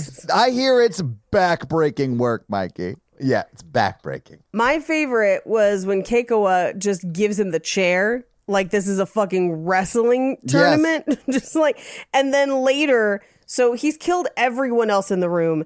Keikoa and Regina are trying to just not get killed and they're trying to run away from him. And he throws a chair from across the room Oh with my deadly God. accuracy. Yes. yeah. It hits both of them like on the back it of the hits neck. both like, of it's them on the so back of the crazy. neck. Yeah. Paige, do you know Gabriel's favorite movie? Is it backdraft? It is backbreaking. not back to the future. so the evidence room girl gets up, manages to help Regina and Keiko up after Gabriel has escaped. They call the paramedics for Regina because she's been like sliced across the abdomen. yeah, they have to put back teen on. Ah, yeah. I hate this so much.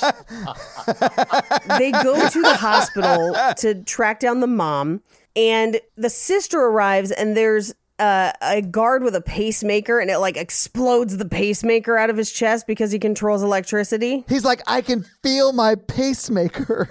Yeah, he's like, it's burning. And then it's just like, So cool. so they get into the hospital room where Gabriel is like, she chose you over me. Like, I should have killed you in the womb, where he hates the sister. So he throws the hospital bed at her. yeah. The birth mother wakes up and she apologizes and she's like, I should have never given you away. You were my son. I should have loved you no matter what. I should have just sent Madison to the chiropractor. Gotta get that back sor- straightened out. But the chiropractor for Oh, Gabriel's like military school, like it's like that kind of straightening him out. Yeah. Well, I'm just I'm just trying to think of like what that would be like to crack his back, and I'm just picturing him just like giving elaborate high fives instead. yeah. So Keikoa shows up and shoots Madison, essentially. Um, but it's enough to kind of wake Madison up a little bit and Sydney from under the hospital bed says he killed your babies. He was feeding off your fetuses to build himself back up. Come Oh, back. We've all been there. No, I we have mean, not. no, we have not. No. so Madison at this point gets angry with her claw hand because like the actress playing Madison has claw handed her head like four different times. Yeah. Mm-hmm. She's just got one hand that she's constantly in claw formation. But so it looks like he shoots Sydney and then smothers their mother. But then the m- room melts away. Yeah, I knew what was going to happen immediately when the sister, little sister, gets shot. I was like, oh, Right. she's now controlling what he sees. The movie then Right. backtracks. yes, it does backtrack. You're right. Isn't he right, Paige? Yeah, fucking fuck. Fine. Uh, so she basically controls the narrative and she says, You don't get to control me ever again, and puts him in a mind prison like Magneto. And she's like, I'm going to take back my life, and then lets her head close behind her and like rearranges her bones. And that's what happens at the end of your head period. yeah. I did think it was like funny that when she is closing her head, it reminded me a lot of Keanu Reeves at the end of The Matrix when he like flexes a little bit and the wall bends because she's Mm. Yeah. sort of like closing her head Yeah, up. I, I was kind of disappointed because I really like prefer my women open minded. Oh God. Um. Yeah. No. I mean, same, Mikey. Same. How many pillowcases you got? Yeah. Because because Maddie's a little too open minded. Like if you're so open minded, you're bleeding all over your pillows. That's a little too open minded. Yeah, a little bit. Yeah. Mhm. So she lifts the hospital bed off Sydney, and the mom waked up, and they've kind of like, they have this moment of, all my life I've yearned for a blood connection, but it was right in front of me all along. You'll always be my sister, and I'll always love you. And she's like, "Bitch, no! You like threw like you threw me away Yeah. for like half the movie." Yeah. and then actually threw a hospital and bed then through at a me. hospital bed. But just as they're like hugging it out, and you're like, oh, it's great. She defeated Gabriel. No, she didn't because it closes on that light and we hear a buzzing. So Gabriel's still there. Oh wait, we didn't talk about how Gabriel and her had a straight up like conversation face to face, and Yes, that to in me her was mind. nuts because he is clearly stuck to the back of her head. So this is like the- Right. the only time they've ever seen each other face to face, Right. And they're like yelling at each other like siblings, like like actual twins would do. Yes. Yeah, and then she locks him in prison, more or less. Yeah. it's wild. It's I loved crazy. And, And that's, that's the the movie. movie. So, having seen this movie and having talked about this movie, what do you guys think about the listener request for March, Malignant? Love Modern it. classic. Yeah. it is bonkers. I definitely understand why, if you don't like it, you don't like it. Like, I'm not saying if you don't like it, you're wrong, but I thought it was next level bonkers and I was here for it. Yeah, I'm absolutely. just saying, if you don't like it, I'm gonna turn my back on you. Mikey turns his back on you and his little back door arm flips you off. Paige was trying to do it, but like, I don't know if she just forgot this is not a visual medium. She did a she did like a come hither. yeah, I was yeah, like, yeah. No, no, no. I mean, some things raptor arms are good for. That's not what those hands are for. Ah. anyway, yeah, no, I I actually enjoyed it even more on a second watch. So I- I really highly did, too. encourage a second watch. and I was surprised because I was like, "Oh, I've already, I already know like what happens," and then I was like, "This is better." I definitely think I'll watch this again based on your saying that, though. Like, I could definitely see why this movie would be very fun to watch a second time. And because the ending sort of like gets rid of all the scary, like residual scariness for me, I think I could watch this again, no problem. I Right. wish if this was the '80s, this would get a sequel, and I wish we could get that. Oh, this Yeah. should still get a sequel. It's not gonna, but I want a sequel to this. right. But I want like a Predator 2, Malignant 2, where they're like the army's hunting the malignant in the city. Oh, see, I was gonna say where Gabriel's on the back of Gary Busey's head. So, Paige, do you have any fun facts for us? I have a lot of fun facts for this movie. well, actually. here it is If with they- your fun facts. Yeah. Backhand fun, fact. facts. so uh, I'll start by saying that Nicolas Cage is a huge fan of this movie and called it an inspiration and his favorite horror film of the year. Holy shit. Just that is just Nick Cage being Nick Cage and I love that for Nick Cage. Uh, Yes. Also, there's like it's a who's who of James Wan movies in this movie. So like uh, Annabelle Wallace, who plays Madison, is also Mia from the movie Annabelle. Uh, Madison Wolf uh, from Conjuring Two is in this. Even uh, Patricia Velasquez, who plays who who is in uh, La Llorona, plays the nurse in the very beginning of the movie. Nice. So like, there's a ton of people all over this movie. And she was the prettiest nurse in all of Mexico. yeah, exactly. That's still my favorite running joke. That episode is also bonkers. The La Llorona. La Llorona. LL Corona. Oh. No. Dude, he's my favorite 80s rapper, man. Anyway. Fever gonna knock you out. Sorry.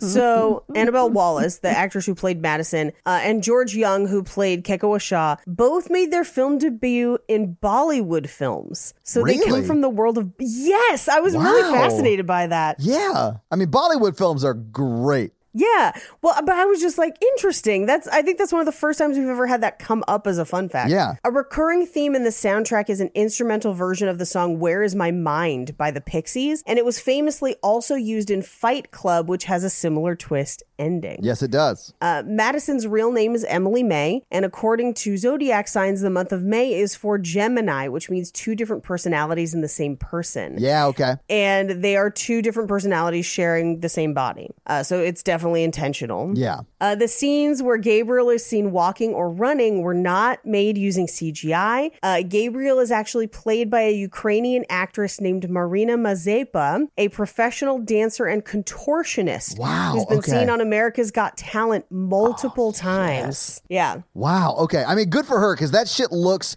amazing. Yeah. So I already mentioned the one where the door not being broken lets us know that it's all in her mind. Um, Mm-hmm. Yeah. So let's get into some of the inspiration for this movie. So the premise of this movie is very similar to the Stephen King book, The Dark Half. And it's about an author who has a, a partially absorbed twin in utero, which then manifests itself and kills off the people responsible for its murder. But eventually, that book was actually adapted into a movie in 1993. And Stephen King saw this movie and actually praised it, saying that he loved it and thought it was brilliant. So He's right. It got his blessing, yeah. But more than that, because I think Stephen King also kind of drew some inspiration from an urban legend, and I think this movie does too. The protagonist of this movie closely parallels the urban legend, the case of Edward Mordrake. And essentially, here's the legend. The legend is that there is an, a European, although often listed as an English royal, who was born with a, a conjoined twin on the back of his head that basically was just a face. And the face would whisper, laugh, or cry. And allegedly, the man repeatedly begged doctors to remove it, claiming that at night it would whisper bad things to him, Oh, I don't like causing this him story. to unfortunately die by suicide at the age of 23. Now, the first known description of this case is found in an 1895 article in the Boston Post, and it was authored by a fiction writer, Charles Lowton Hildreth. And the article describes a number of cases that Hildreth refers to as, in his words, quote, human freaks. Um, or deformities, including a woman who had the tail of a fish, like a mermaid, a man with the body of a spider, a man who was half crab, who I believe is actually one of the circus performers, famous cir- circus performers with conjoined fingers. Ah, okay. Yeah. I've seen those photos. Oh yeah, yeah. Yes, and Edward Mordrake. And he claimed to have found these cases described in old reports of the quote Royal Scientific Society. But according to an article in USA Today, there's no known Royal Scientific Society until 1970. So it's believed that they just made up this entire article. But in 1986, a medical encyclopedia called Anonymy, a medical encyclopedia called Anomalies and Curiosities of Medicine, co-authored by a man named Dr. George M. Gould and Dr. David L. Pyle, included an account of the case. Now, medicine back in those days super suspect. Pretty much fucking anyone could declare themselves a doctor. Um, and in fact, in this uh, encyclopedia, the account was copied directly from the article from the Boston Post, and it provided no medical diagnosis or any other sources. So it is believed that this case is completely fake, but it has existed as an urban legend for some time. Now, a few of the things that it could be as far as the the condition in the film. It could be craniophagus parasitics, which is a parasitic twin head with an undeveloped body. So basically a face but not a twin, if that makes sense. Okay. Or a form of diprosopus, which is a bifurcated craniofacial duplication, or an ex- again, that's just a second face, um, or an extreme case of a parasitic twin, which is also known sometimes as an unequal conjoined twin or a twin with unequal dominance. So that it could just be a conjoined twin where one twin is considerably more dominant than the other. And those are your fun facts. Well, thank you for those fun facts page. Let's talk some box office. So, what do you think the production budget for Malignant was in 2021? I think this was actually probably pretty expensive. Okay. I mean, not not crazy expensive because it's James Wan. I I, feel the opposite. am gonna go 15. I Okay. think this cost 15 million. gonna go six. All right. So, the budget for this movie was $40 million. yeah. and it came out on September 10, Oh, 2021. no. James Wan, you madman! And it was yeah, and it was third the week it came out. It was beat by Shang-Chi and The Legend of the Ten Rings. Free Guy was number 2, which I have seen and that's an awesome movie. Malignant was like that number movie. three. Candyman, which we've done, the new one, was number four. Yes. And then Jungle Cruise was number five. That movie was hot garbage. Oh, I haven't seen it. I haven't seen it. Well, it's good. It's a good movie. It's just The Rock and Emily Blunt are supposed to be like love interests, and they have opposite chemistry. Like the one- the magnets are turned to the wrong side. Like the brother and sister. Like The Rock seem more brother and sister than the brother and sister, if that makes sense. Sure, yeah. Ooh. So, what do you think Malignant brought in in its opening weekend, September 10th, 2021. See, I'm going to think not much because it was in theaters, but not all theaters were open. Okay, so really quick, let me throw this out there. It was in 3,485 screens. Oh, damn. Okay, so it got a full release. It was a full release, but Paige, this is still firmly in the time when not everyone was going to the theaters. Right, Yeah, it- exactly. it, got and it got dual released on HBO It Max. did, yeah. right. Yeah, I'm going to say it only made 2 million. Okay. I'm gonna say more than I'm gonna say like eight. Okay, so it's you guys are pretty much on either side of it because it was five point four million dollars. But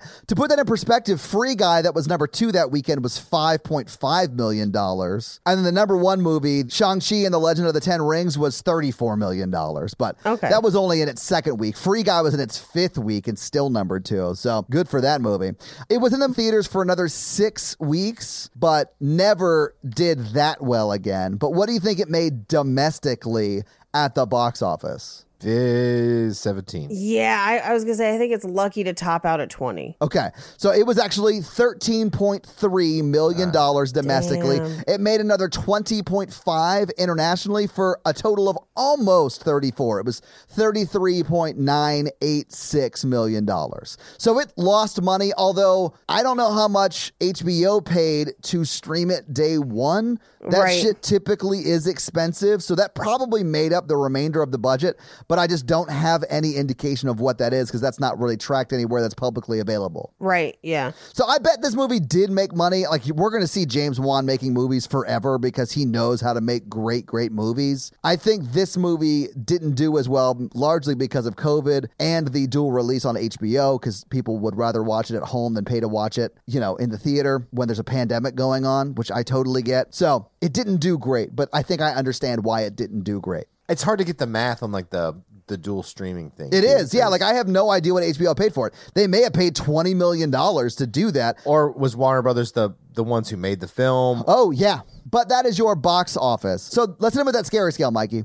Yeah, let's hit him with that scary scale, Todd.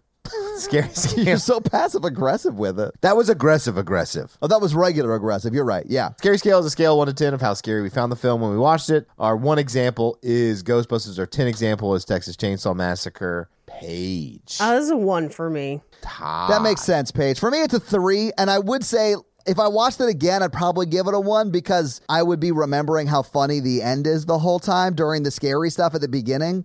But it really, the first two thirds of this movie is pretty scary. I Yeah. probably would have gave it like a three when I first saw it. Yeah. And then, but now the second time, it like adds a bunch of stuff if you've seen it before, where you watch it again, you're like, oh, this is fun. Yeah, I've got to, Yeah. I've got to watch it again. But that's a that's our scary scale. Yeah, this week the listeners made us watch Malignant. What are you guys making us watch next week? And what's the theme for next month? Uh, so this next month is sequel month because Sequel month. we it's my favorite. so many sequels. It's our favorite month. So we're kicking it off with Nightmare on Elm Street 4. Yeah. So your homework for next week is to, I'm going to say, recap Dream Warriors. You're rocking with Dockin. yeah, hell yeah. And listen to that episode because it's bonkers. And then watch the sequel to Dream Warriors, which is Nightmare on Elm Street 4. Yeah, the it, Dream Master. yeah. I was gonna say the Dream what? Master. It's the Dream Master. Exactly. I'm on board for it. Mikey, do you have a review for us to read? This one's really specific. Nice. Well, whose review are you going to read this week?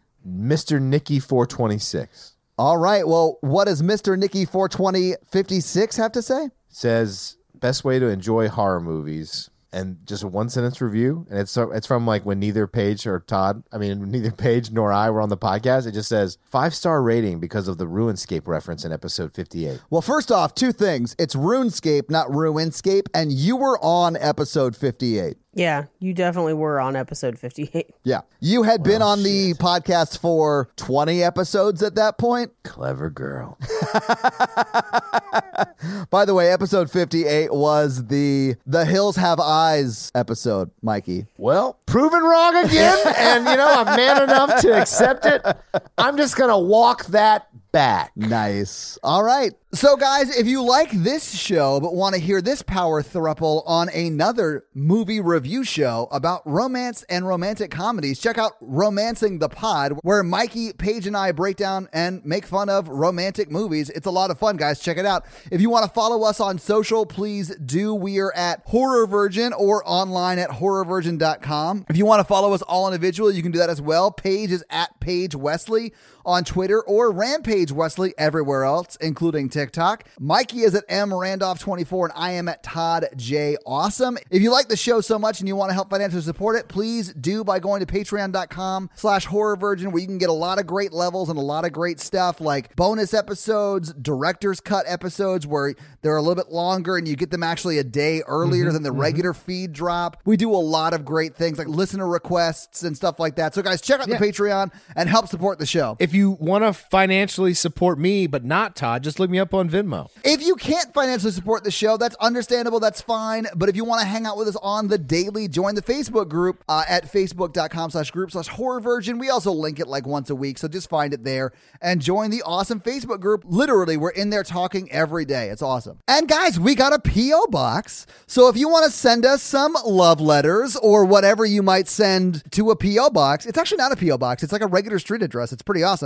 It's 6688 Nolansville Road, number 108 34, Brentwood, Tennessee 37027. So send us some stuff. Yeah. And if you want to check out our Twitch stream, we're at twitch.tv slash Todd Awesome, where we will be playing horror video games. So if you have always wondered what it would be like to watch me get scared, you can now do that on Twitch while I play these horror games. It's twitch.tv slash Todd Awesome, guys. Check it out. It's a lot of fun for you. Not a lot of fun for me. This episode was brought to you by Nick, B. Nick B. Fun fact. Oh, yeah? The B stands for back. I was gonna say he's quadruple jointed. God dang it. Why didn't I make a backstab joke? That's literally what happened the whole movie. It is, yes. This episode also brought to you by the number Jeff, and Jeff wants you to check out his podcast, Kissing Jessica Jones, where each week they break down a new episode of the Netflix Marvel TV show Jessica Jones, and they've recently moved on to Agent Carter. So listen to Kissing Jessica Jones wherever you can find podcasts. This episode's also brought to you by Tia, and Tia's teenager is driving her crazy this week. So how is Tia's teenager driving her crazy this week, guys? Well, she keeps flipping her shoulders back and then talking out of the back of her head. I was gonna do one that was like, this was her first time having a head period. So this episode also brought to you by Jonathan, and Jonathan wants me to make you guys watch some spooky spider videos, and he did send me one. So let me show you this spider video. You guys ready for it? This video is called "Spider Hiding Under the Car Door Handle." Oh no! Oh, sorry, the guy sprayed water and it scared me. Uh, is he spraying uh, like computer keyboard cleaner? oh, okay, yeah, like compressed air. Oh my god, did you see it? That's Yes. e- terrifying. Yes. Oh, What? yikes. How do you avoid that? Like, I'm never gonna be able to open my door again. I mean, this is why I don't want to go Oh. to Australia. Yeah, I don't know if we can do live shows in Australia if this is like a regular occurrence down there. Oh my God. He literally just like Sean Claude Van Spidered out from underneath the door handle. Oh, that's a big one. It's a huntsman. God, that is huge. Oh man, that's so creepy. All right. Well, Jonathan, thank you so much for the love and support, but not so much for the spider videos. we now return you to another episode of uh, The, Patrioticals. Patrioticals. In this episode, most evil Matthew decides that he hates Mother Nature and the planet Earth. Oh, wow. And him and Dreskel got together and they were like, you know how we're gonna like really fuck shit up, and they decide to like melt the polar ice caps with their fire bombs. I'm sorry. Are they just doing what the Koch brothers have been doing for like f- 40 years? But faster. Okay, I guess that makes them slightly worse than the Koch brothers. The Diet Coke brothers, if you will. Oh, hell yeah. Except it's K O C H, which is weird, but yeah. Anyway, we're in a water world type situation. now. Nice. Like water's covering the earth, millions and billions are dying. Oh, wait. So the ice caps have already melted. they're doing it right now. This is what's happening. Okay, now. I gotcha. Uh. Okay. And like cut to the giant donut shaped boat that our heroes are on that is just shining donut who made his donut suit grow and they put a f- pole in the middle of it and made a sail and they're all living on it right now. Did they put a pole in it, or was there already a pole? It was actually his Audi belly button. Okay, it's one hell of an Audi. What is it, an A8? Oh, uh, okay, we're gonna we're going to water. We're doing Waterworld for the next few weeks. We're doing like summer. Yeah, Okay, there's okay. islands and shit. I've got this whole thing in my mind. I bet you do. Uh huh. So on the giant donut ship, you have Kate, and it's got Isaac and Karun because they were off like trying to murder people, but then like water, it was starting to flood everywhere, so they like flagged down Kate and they they flew uh, to the donut ship where Scott, uh, Wes, um, he is able to drink Wes the the the face and he's oh he's kind of like he's he's kind of like the movie you know he's got a face in scott scott's shoulder is wes so scott gets down close to the water and wes drinks it and scott pees out fresh water it's how they're staying alive Wow. Okay, so he can filter out the salt and the salt water. not him wes can on his shoulder yeah, his by Mm-hmm. shoulder, Wes. Wait, does Yeah. shoulder Wes have little raptor arms? drinking. he does not no. Damn it. Okay. that's just ridiculous All right. I'm sorry I brought it up. Amy's there, and she's made contact with the International Space Station. She's there's a radio, like the the donut ship. This is like weeks later. It's like built out. They got some like wreckage.